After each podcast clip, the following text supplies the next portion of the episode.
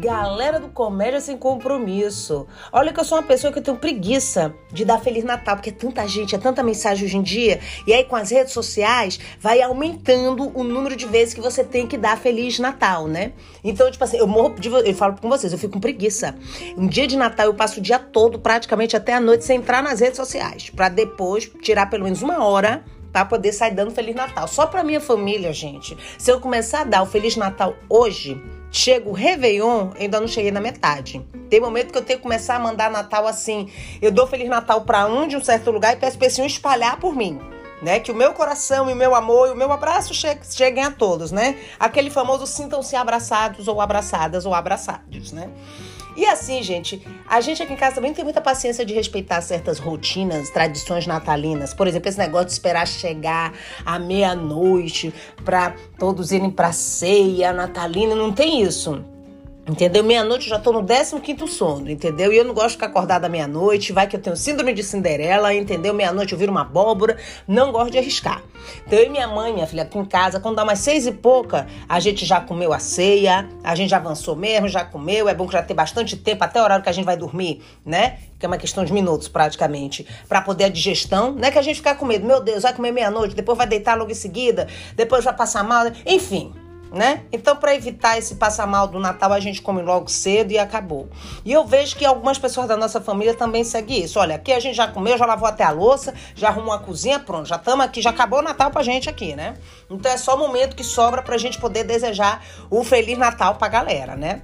É, eu espero que vocês, talvez nesse momento, não sei se vocês são daqueles que esperam até meia-noite, ou se vocês já são daquele que, ó, gente, comida tá na mesa, vambora que beleza, né? E assim, gente, é, passou. Nossa, como 2022 passou rápido. Passou, eu me dediquei realmente à comédia. Podia ter me dedicado mais à comédia sem compromisso, mas por ter me dedicado a outras formas de comédia, eu deixei o comédia sem compromisso um pouco sem compromisso, né? Mas eu não posso prometer, né? Porque eu posso não cumprir. Não que eu seja política, mas eu tenho às vezes essa coisa. Eu vou prometer fazer um monte de coisa, aí chega no final acabo que eu não cumpro.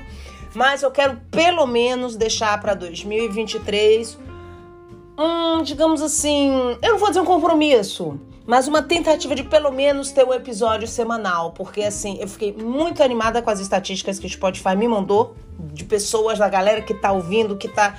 Então eu digo assim, não posso deixar essa galera na mão. Então assim, gente, agradeço e assim, não vou ficar com desejando feliz Natal nem nada não, mas só pra gente pensar se depois dessa pandemia, ainda estamos nela, mas se depois daquela parte pior, nós ainda estamos aqui, então tem um propósito muito legal pra gente. Então que 2023 a gente viva, ria mais, brinque mais, releve mais, né? Você diz assim, Ih, Bárbara, coisa chata, virou que? Autoajuda? Não, autoajuda não, filho, porque nem eu me ajudo, né? Imagina eu, imagina se eu vou ajudar é, com palavras, né? Nem eu, nem eu me escuto, às vezes. É por isso que eu uso a comédia, que eu acho que a comédia é a única forma que eu tenho de ajudar as pessoas a rir, né? E fazer rir acaba me ajudando. Enfim, gente, eu já me confundi toda. Entendeu? Já, já acabou minha mensagem, tinha escrito uma mensagem tão bonita para falar para vocês, entendeu? Já me atrapalhei toda. Olha, um bom Natal para vocês mesmo, mas na verdade não é só o Natal.